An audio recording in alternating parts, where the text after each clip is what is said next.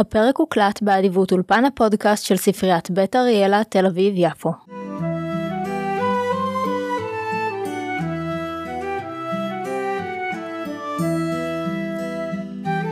ברוכות וברוכים הבאים למסע לא צפוי, פודקאסט טולקינאי. אני כרמל הרוד לוזובר ומעולם לא קראתי שר הטבעות. עד עכשיו. היום אנחנו מדברים על הפרק ברכת פרידה מלוריין, אם אתם קוראים את תרגום לבנית, או פרידה מלורן, אם אתם קוראים את תרגום לוטם. חוזר אלינו, אבל הפעם פיזית, אל האולפן, כי בפעם האחרונה שהקלטנו, לא שידעתם את זה, אבל הוא היה מחובר אונליין, אז היום ממש נמצא איתי פה יובל כפיר. היי יובל. אהלן, ערב טוב כרמל. מה שלומך? מצוין, יופי להיות פה סוף סוף ככה בקודש הקודשים. יובל, אני אשמח אם תציג את עצמך למאזינות והמאזינים שלנו. אז שלום שוב למי שלא הקשיב לפרק הראשון הראשון. אני יובל כפיר, אבו ארבע, מהנדס תוכנה במקצועי, טולקינאי בעל כורחי ומתלהב מהמון דברים באופן כללי. אם תרצו לשמוע קצת יותר על יובל, אז תחזרו אל הפרק שהקלטנו בתחילת העונה, שמדבר על ההקדמה ופתח דבר באופן כללי, אם בטעות דילגתם על הפרק הזה, ממליצה לשמוע אותו. אז אנחנו עם פרק חדש, ונתחיל מתקציר של הפרק, החבורה מתארגנת ליציאה להמשך הדרך, בינתיים ללא החלטה לאן הולכים. הם מקבלים מקלבורן סירות, ורגע לפני שהם יוצאים לדרך בנהר הגדול, נערכת לכבודם סעודת פרידה. בתחילת הפרק קלבורן אוסף את החבורה לאולם הכס, ומתוך הספר הוא אומר להם, אלה שגמרו אומר להמשיך בשליחותם חייבים לאמץ את ליבם ולצאת את הארץ הזאת. אלה שאין עוד ברצונם להמשיך יכולים להישאר כאן תקופת מה, אבל אם ילכו, אם יישארו, השלום אינו מובטח לאיש מהם, כי הנה אנחנו ניצבים על סף שעת הגזרה. ואז גלדריאל אומרת שכולם בחרו להמשיך, וכזכור בפרק הקודם היא בחנה אותם אחד אחד.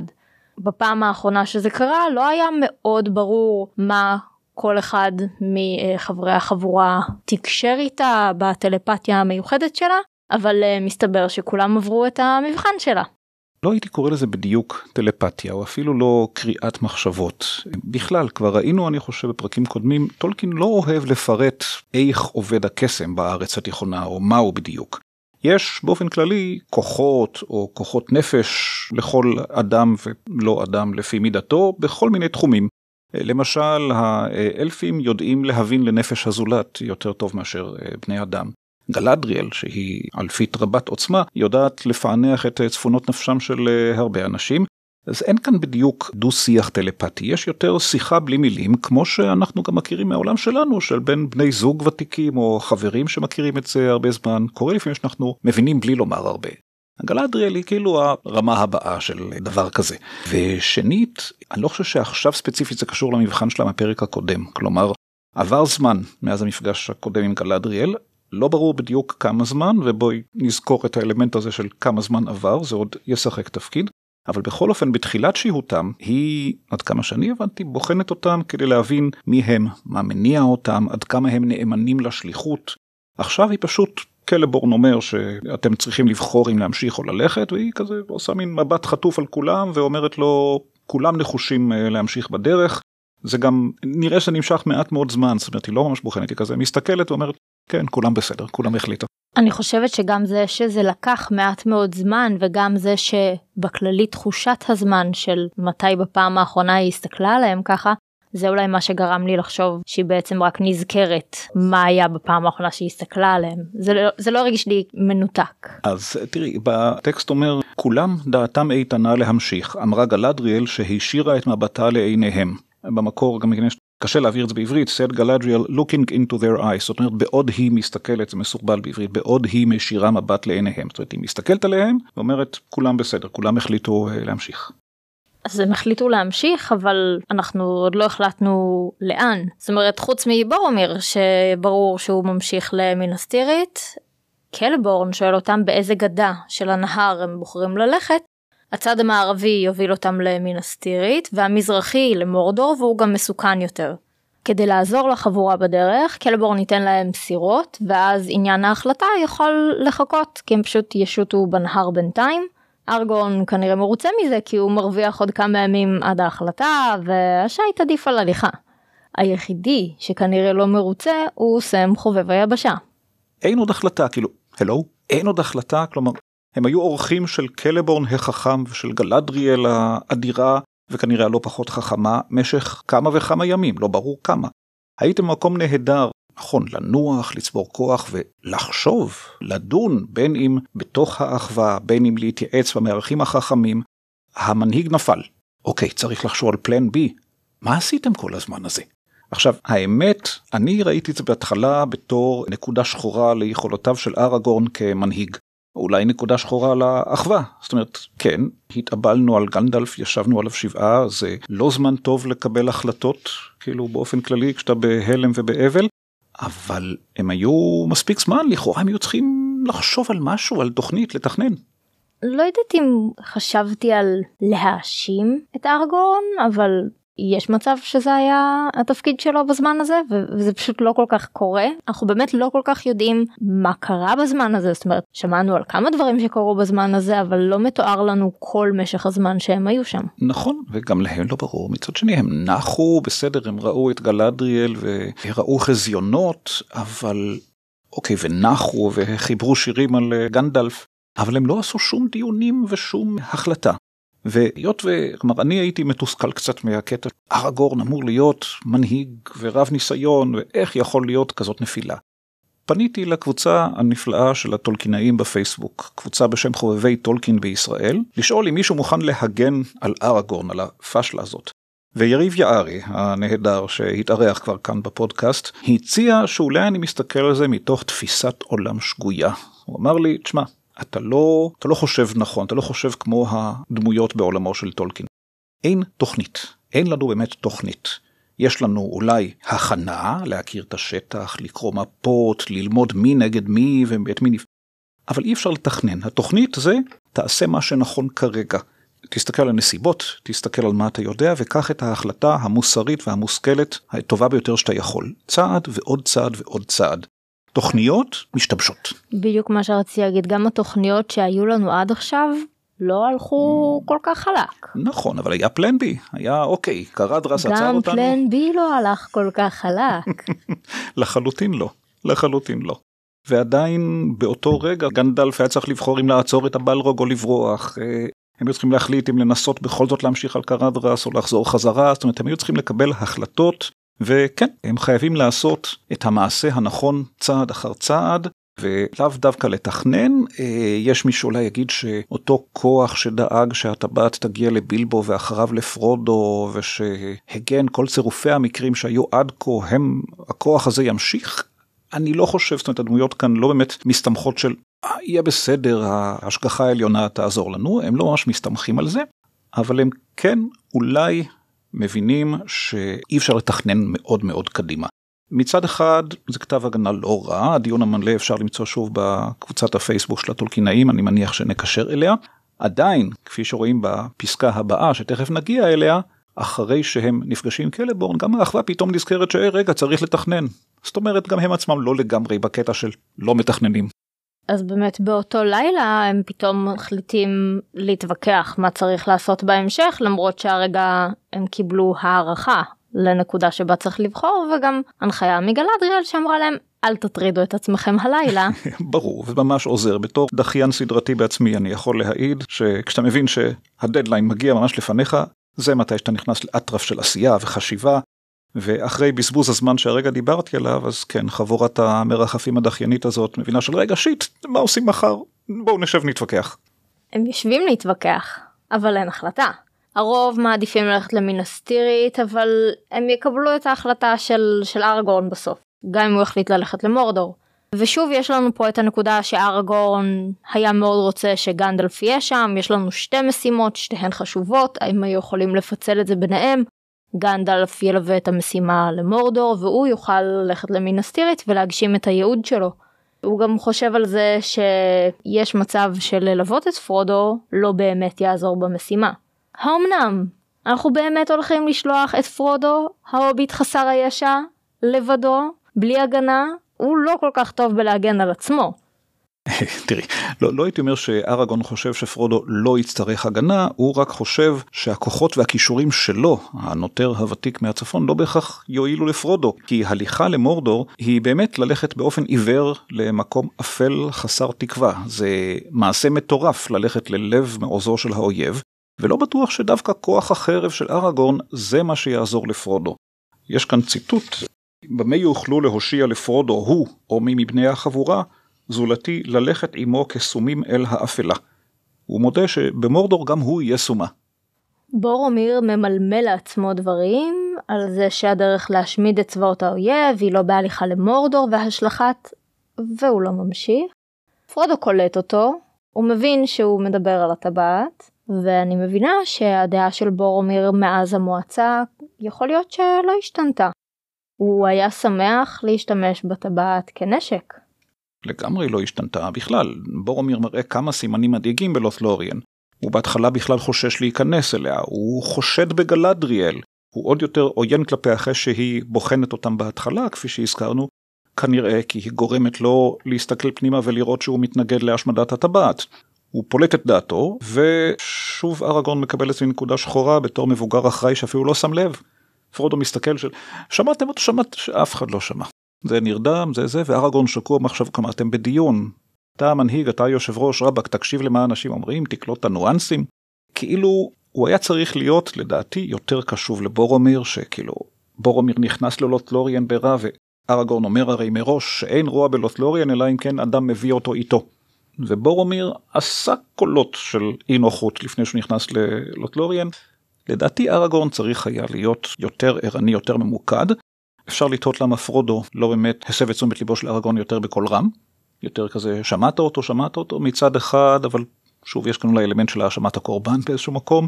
ומצד שני אראגורן עד עכשיו, זאת אומרת פרודו רואה שעד עכשיו אראגורן מחליק את ההתנגדויות האלה של בורומיר.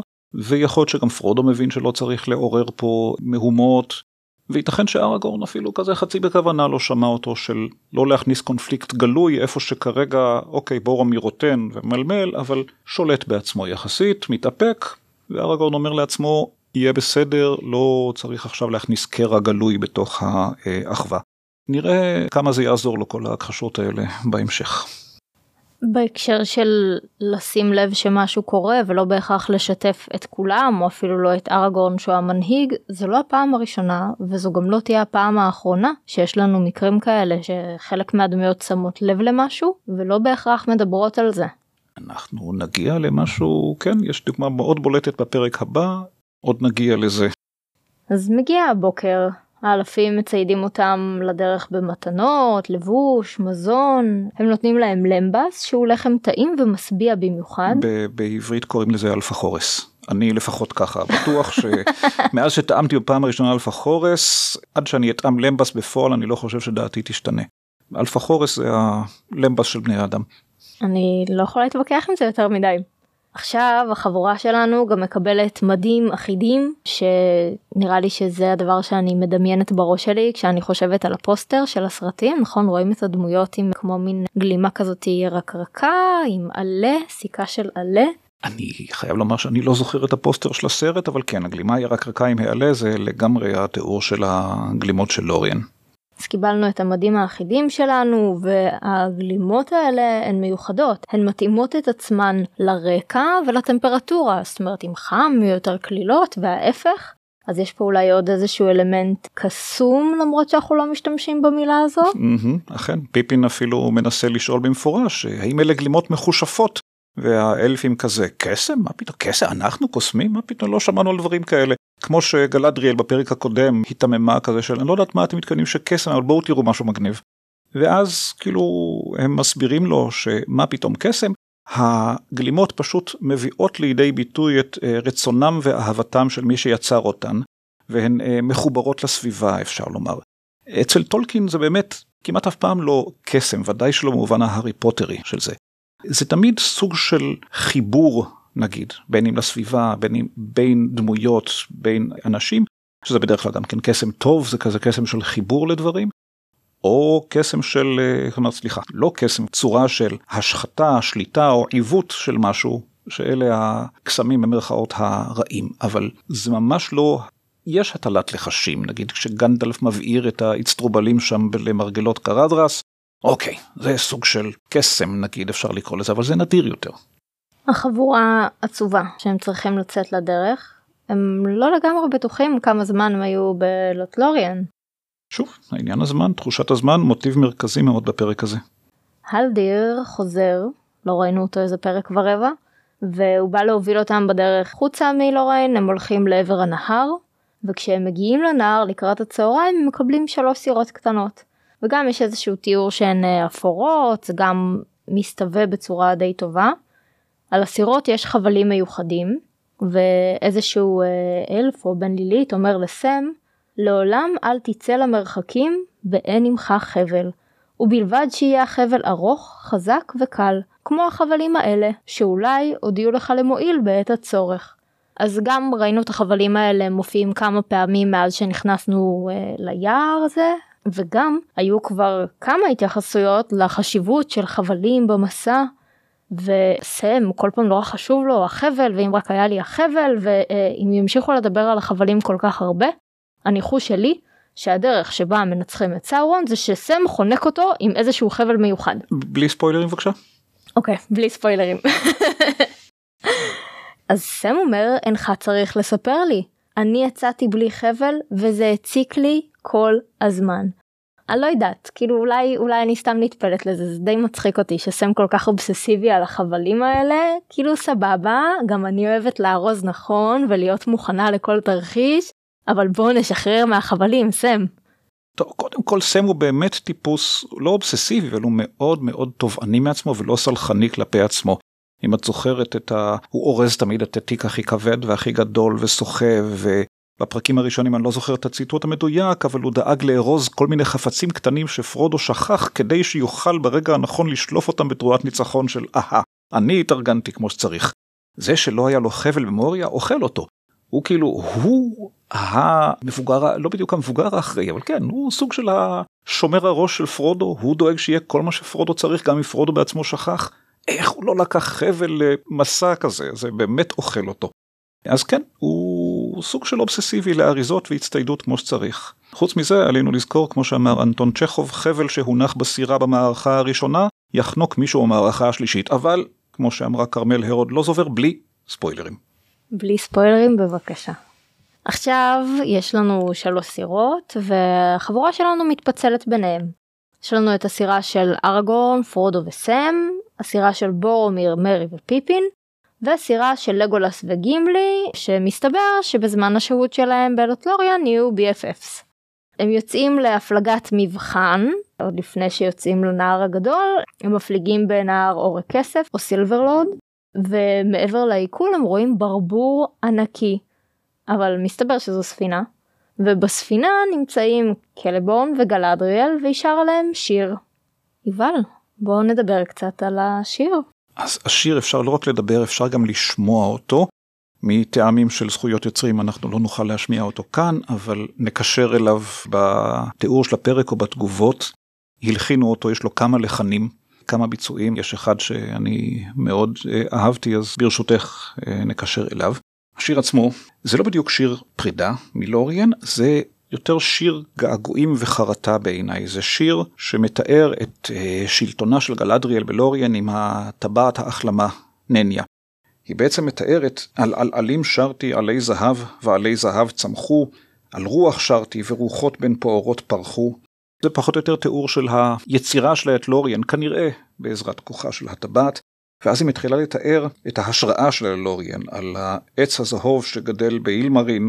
היא מזכירה את אה, אילמרין ואת אלדמר ואת טיריון, כל אלה מקומות שהם אולי לא מוזכרים, לא מפורשים בספר, אבל כולם מקומות במערב העתיק שממנו באו האלפים, ורובם לפחות, ואליו הם שואפים כל הזמן לחזור ומתגעגעים. כשהם מפליגים מערב הזה למקומות האלה? בדיוק, okay. אוקיי. לארצות הקדושות, לארצות הקדושות, לארצות המבורכות, שבלי לספיילר כי זה לא באמת משחק תפקיד בעלילה, זה כאילו הארצות האלים.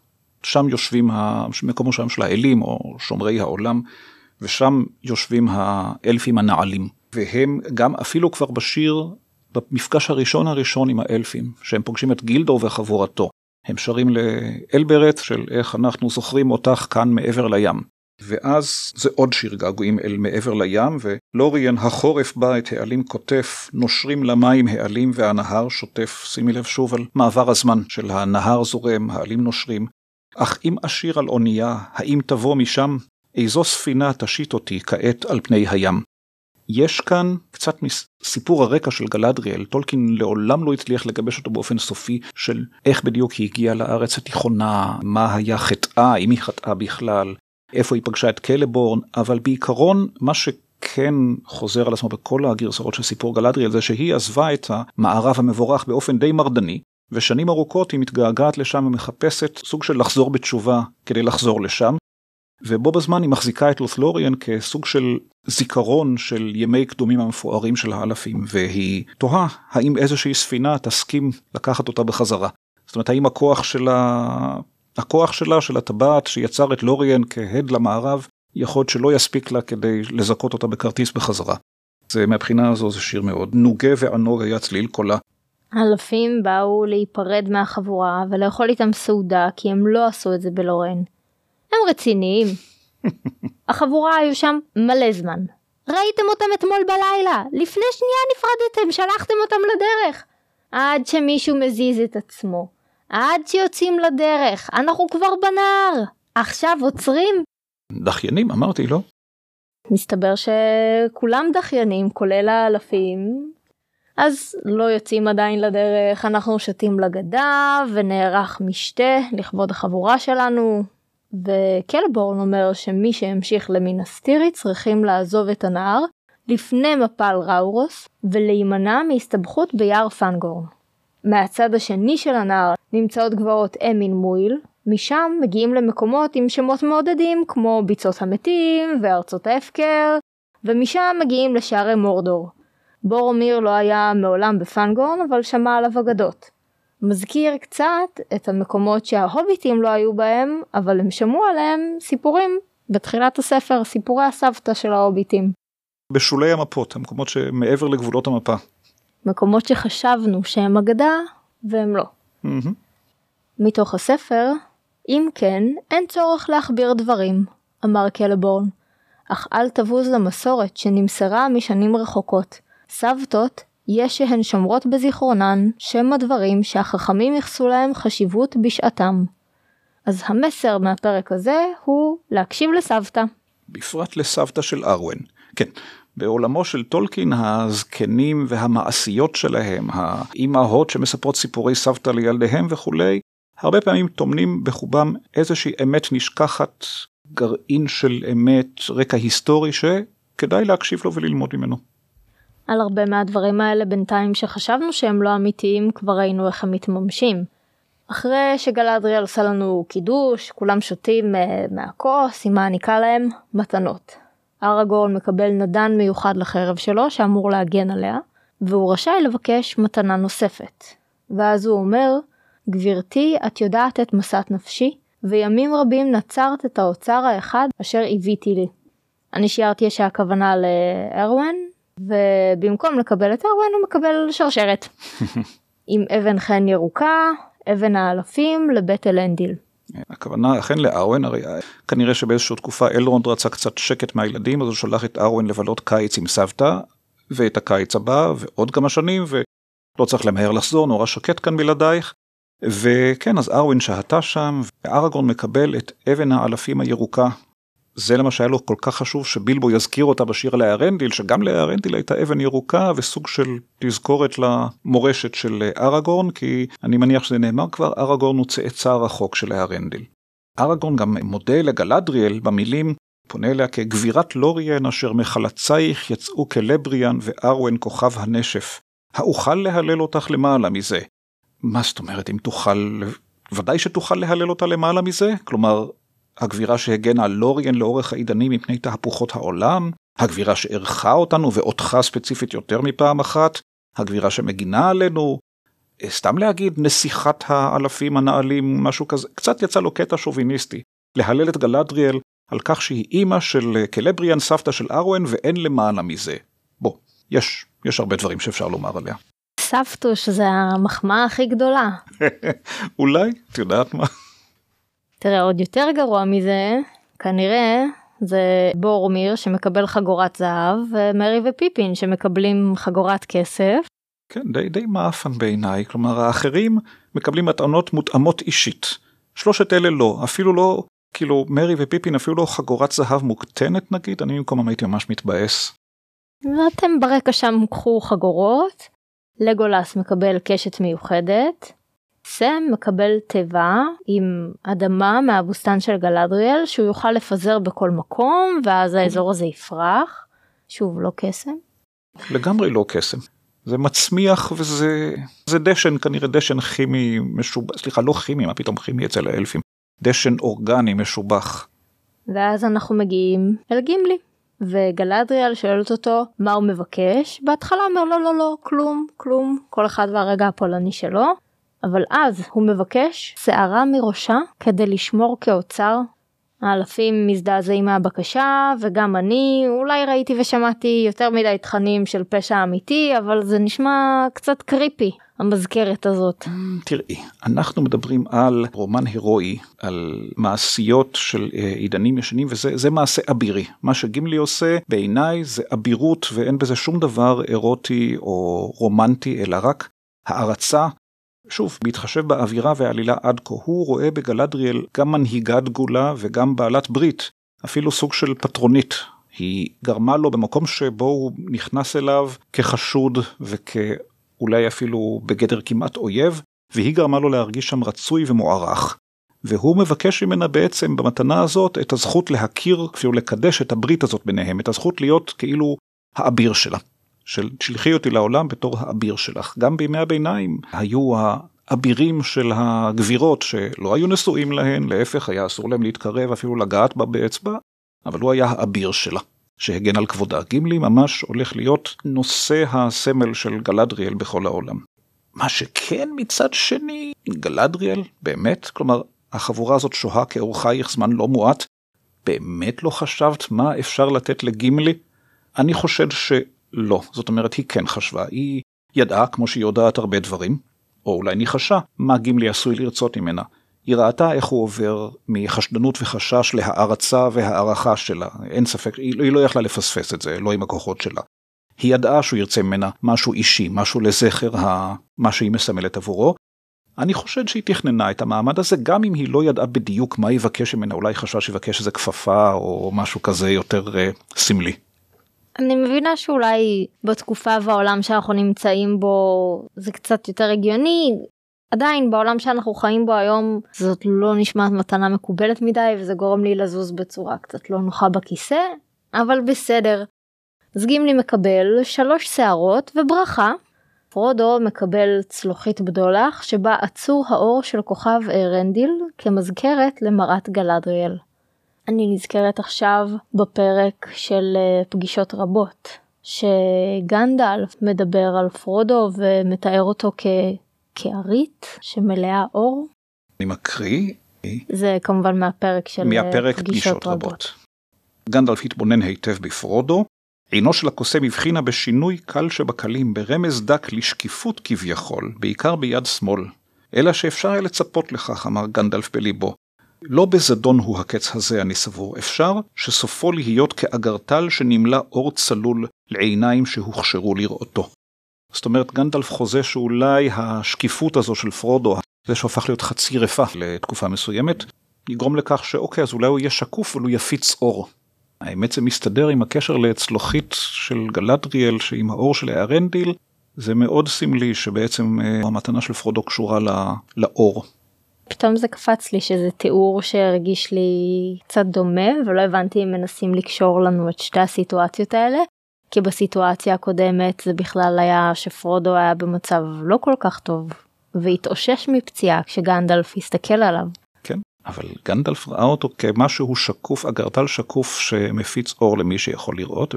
אולי המאזינים ירצו ככה לנסות לפתור את החידה. אין, אין מקריות כל כך אצל טולקין. כשמשהו חוזר על עצמו תיאור שחוזר על עצמו שמזכיר תיאור אחר זה כמעט אף פעם לא מקרי. אז מעניין באמת לנסות לחקור ולהבין מה יש מאחורי זה. עכשיו בשעה טובה החבורה חוזרת לסירות, הם נפרדים מהאלפים, ומהספר נדמה הדבר בעיניהם. לוריאן היא הנסוגה אחור, כספינה נאווה שתרניה עצים קסומים, והיא מפליגה אל חופי הנשייה, שעה שהם יושבים חסרי ישע, בשולב של עולם אפור, חשוף מעלים. אני מאוד אהבתי את התיאור הזה. לגמרי. הכל הכל מתקשר לדברים שגם אמרה גלדריאל לפרודו בסוף הפרק הקודם. אם תצליח בשליחותך, יתמעט כוחנו. לות'לוריאן תדעך, וגלי הזמן יגרפו אותה בזרמם. ובשיר של גלדריאל הלוריאן היא שרה גם כן את השורה שציטטתי, החורף בא את העלים קוטף, נושרים למים העלים והנהר שוטף. ובמשתה על הדשא נאמר על גלדריאל, שפרודו ראה אותה נוכחת ועם זאת מרוחקה, חיזיון חי של דבר שהיה ואיננו עוד, כי נחלי הזמן הניחוהו הרחק מאחוריהם בשטפם. הזמן הוא האויב. הזמן הוא האויב הגדול של האלפים לפחות. הוא לוקח איתו את לוריאן ואת תפארתה, הוא לוקח איתו בעצם את תפארתם של האלפים, וכרגע רק הטבעת וכוחה מאפשרים לגלדריאל להחזיק את לוריאן באמת כמו סלע בזרם הזמן, עד שתסתיים שליחותו של פרודו לטוב או לרע, ואו שהיא תחרב או שהזמן יגרוף אותה. ומשום כך באמת הם חוזרים לשטף הזמן, ולוריאן נשארת מאחור, מתרחקת מהם. החבורה שלנו שטה בנהר הגדול והם שומעים מרחוק את גלדריאל שרה באלפית עתיקה אז יש לנו פה שיר נוסף ונדבר גם עליו קצת. בהחלט בהחלט קודם כל גם את השיר הזה הלחינו בכמה וכמה לחנים חלקם הגדול נשמעים כמו מזמורי כנסייה. יש איזה לחן אחד שאהבתי ברשותך גם כן אליו נקשר. השיר הזה, אם נתייחס קודם לתוכן שלו, זה געגועים שוב לממלכה המבורכת שממערב לים, אל הדרך אל ואלימר, שזאת עיר האלים ממש, שהדרך הזו שרויה בעלתה וקשה לעבור בה, וזו ברכת פרידה בעצם שיש בה גם תקווה להיפגש בעולם טוב יותר. בקשר על הצורה, זאת אומרת לא לתוכן של הקטע אלא לפורמט שלו, זה הקטע הארוך ביותר שמופיע בספרים שהוא בקווניה. קווניה זאת שפתם של האלפים הנעלים שמעבר לים. בפרק דרך אגב בפגישות רבות היה את השיר האל בארץ גילטוניאל שזה הקטע הארוך בסינדרין שיש לנו. שתי השפות האלה הן במובן מסוים הבסיס והראשית של עולמו של טולקין. טולקין הרי היה בלשן ומגיל צעיר הוא התעניין בשפות הוא המציא שפות פרטיות משל עצמו בהתחלה בתור הלצה ושעשוע ולאט לאט שפות האלפים הפכו להיות הפרויקט שלו. הוא התחיל בזה שהוא פיתח איזה שפה דמיונית אלפית עתיקה, ושתי שפות שהתפתחו ממנה בשני מסלולים נפרדים, שאלה הן הסינדרין והקווניה. ובעוד הוא עובד על השפות האלה של מין תרגיל באיך ייראו שפות שהתפתחו משפה עתיקה כלשהי וכל אחת הלכה בדרכה, הוא פיתח גם היסטוריה, כי צריך להסביר למה השפות נפרדו, הרי בעולם האמיתי שפות נבדלות זו מזו כשיש הגירת עמים, או כיבוש, או היפרדות, אז הוא חשב אילו סיבות היסטוריות ותרבותיות יכולות היו לגרום להבדלים, זאת אומרת הוא בנה היסטוריה על גבי השפות. היו לו גם את הסיפורים הגדולים שהוא רצה לספר כמובן, אבל במקביל ובחלק בלתי נפרד מזה היו השפות כמנוע לצמיחה של העולם שלו.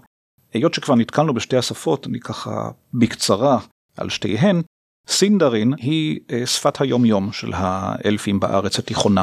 רוב השמות האלפיים שאנחנו פוגשים, וגם חלק משמות בני האדם, הם בסינדרין, למשל גלדריאל, אלרונד, מינס איטיל, מינס אנור, טירית, מינס מורגול, כל אלה, מינס אנור, צריח השמש, מינס איטיל, צריח הירח. גם השמות אראגורן ומית'רנדיר הם בסינדרין. מית'רנדיר זה אה, הנווד האפור. באראגורן יש את האלמנט של אר שזה קידומת מלכותית. הברכה של גלורפינדל שהוא קורא לו Ai na vedui Dúnadan, mae govannen. שזה בסינדרין, זה משפט תקין לחלוטין. בהקשר החוץ סיפורי אגב, טולקין ביסס את הסינדרין על השפה הוולשית.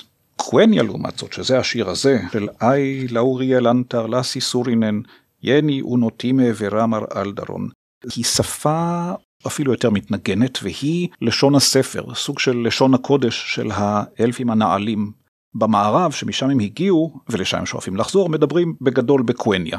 אבל ביום יום נדיר לפגוש בה מכל מיני סיבות היסטוריות שלא ניכנס אליהן כרגע. השיר של גלדריאל הוא בקווניה, ההשראה שלה בעולם האמיתי הייתה השפה הפינית. אם את שומעת עכשיו, לא מזמן היה את uh, סאנה, סאנה מרין, ראש ממשלת uh, פינלנד, שהתראיינה בתקשורת בעקבות איזה שערורייה שסערה בכוס תה. אז לשמוע אותה מדברת, להאזין ולהגיד, אה, ככה בערך הייתה כנראה נשמעת הקווניה. גם הברכה שפרודו אומר לגילדור, אלן סילה לומן אומנטיילבו, היא בקווניה. שזאת ודאי הייתה הפתעה אמיתית לגילדור, הוא לא סתם העמיד פנים, כאילו הוביט מדבר בלטינית רהוטה. אגב, באופן קצת מפתיע, השם סאורון הוא אחד השמות הבודדים בספר שהוא בקווניה. בסינדרין שמו היה גורטאור. עוד משהו אחד לסיום על השפות, למרות שסינדרין, כפי שאמרתי, הייתה השפה היומיומית של האלפים, בעולם שלנו, האמיתי, יש לנו יותר מידע על קווניה מאשר על הסינדרין. אני לא יודע בדיוק למה אולי טולקין השאיר יותר מידע כתוב שהבן שלו אחר כך פרסם על קווניה. יש אנשים שיכולים לכתוב ולתרגם טקסטים לקווניה משופרת, כלומר קווניה שתגברו אותה בכל מיני השלמות. עד כמה שאני יודע בסינדרין קשה יותר לתרגם, כנראה שאין מספיק משאבים. ועדיין שתי השפות האלה שפות מאוד עשירות וכל שם וכל מלל שיש פה בספר שהוא בשפות האלה יש מאחוריו היסטוריה ומשמעות של הסבר למה זה ככה ומה מקור המילה. עד כאן על השפות, אני מקווה שזה היה מספיק מעניין. אותי כן, אני מקווה שגם אתכם. בספר נכתב לנו, לעולם לא שב פרודו לראות את הארץ הנאווה ההיא. כולם עצובים, גימלי בוכה, וממשיך להיות קצת מוזר בקשר לגלדריאל. אין צליל של ציפורים, והלילה ללא כוכב. הם שתים עוד שעות רבות, ומתישהו פרודו נרדם ושוקע בשינה תרופה. לי לא מוזר בקשר לגלדריאל פליז, הוא מעריץ את גלדריאל, הוא מבין שהוא ראה את היופי האולטימטיבי, את שיאם של האלפים הנעלים בארץ התיכונה כנראה, ואיבד אותו, ולא לא בקטע של אהבה רומנטית שהוא איבד, אלא קטע של קדושה שהוא היה עד לה ועכשיו איבד. ויש כאן אמירה יפה של לגולס שאפשר אולי ללמוד ממנה משהו על פרידות, גם בעולמנו. ציטוט: מרצונך החופשי אתה נושא בסבל האבדה, וזה גמולך למצער. זיכרון לוריאן יישמר בלבך צלול ונקי מרבב, ולעולם לא יימוג ולא יאחר. אולי זה באמת סיום הולם לפרק שמתאר איך הכל נשטף בזרמי הזמן העוין. הזיכרון, הזיכרון הטהור, הוא הדבר היחיד שיכול לעמוד כנגד הזמן. מזכיר את הפתגם, אולי קלישאתי מעט, שאומר, אל תבכי כי זה נגמר, שמחי שזה קרה. אני לא בוכה כי הפרק נגמר, אני שמחה כי הוא קרה. ועם זה אנחנו מסיימים את הפרק שלנו השבוע. ביקשתי מיובל לבחור לנו איזשהו ציטוט שמתחבר לו לפרק אבל לא מתוך הכתבים של טולקין אז אני אשמח לשמוע מה בחרת לנו. תיאור הפרידה מלוריאן שנשארת מאחור ועם זאת נשארת קפואה בזמן מאוד הזכיר לי את הפרידה מדמויות אחרות לא פחות מפורסמות במקרה הזה עם כל הכבוד לטולקין אולי אפילו צובטת בלב יותר אני מתכוון לסיום של הבית בקרן פו, מאת אלן אלכסנדר מילן. כך הלכו להם יחדיו, אך לכל אשר ילכו, וכל אשר יקרה להם בדרך, במקום הקסום ההוא, בפסגת היער, תמיד ישחקו ילד ודובו. בפסגת היער הזאת ישחקו קלבון וגלדריאל? עד, עד שכבר לא. טוב, כשתגיעי גם לנספחים והכל, זה יותר ספציפית אראגורן וארווין, אבל זה עוד בהמשך. אז אנחנו מסיימים את הפרק שלנו השבוע. יובל ואני נשארים ממש באותו מקום להקליט לכם כבר את הפרק של השבוע הבא. אז אנחנו ניפגש בשבוע הבא עם הפרק הבא. אם נהניתם מהפרק שלנו, אני אשמח אם תעקבו אחרי הפודקאסט ותדרגו באפליקציות השונות. אתם מוזמנים להצטרף לדף הרשמי של מסע לא צפוי פודקאסט טולקינאי, או לקבוצת הפייסבוק שלנו, קבוצה לא צפויה. אתם מוזמנים גם לכתוב לי מה דעתכם אם יש דברים בפרק שאנחנו אולי שאלות ששאלנו ולא הייתה לנו תשובה אולי לכם יש תשובות בשבילנו. להתראות.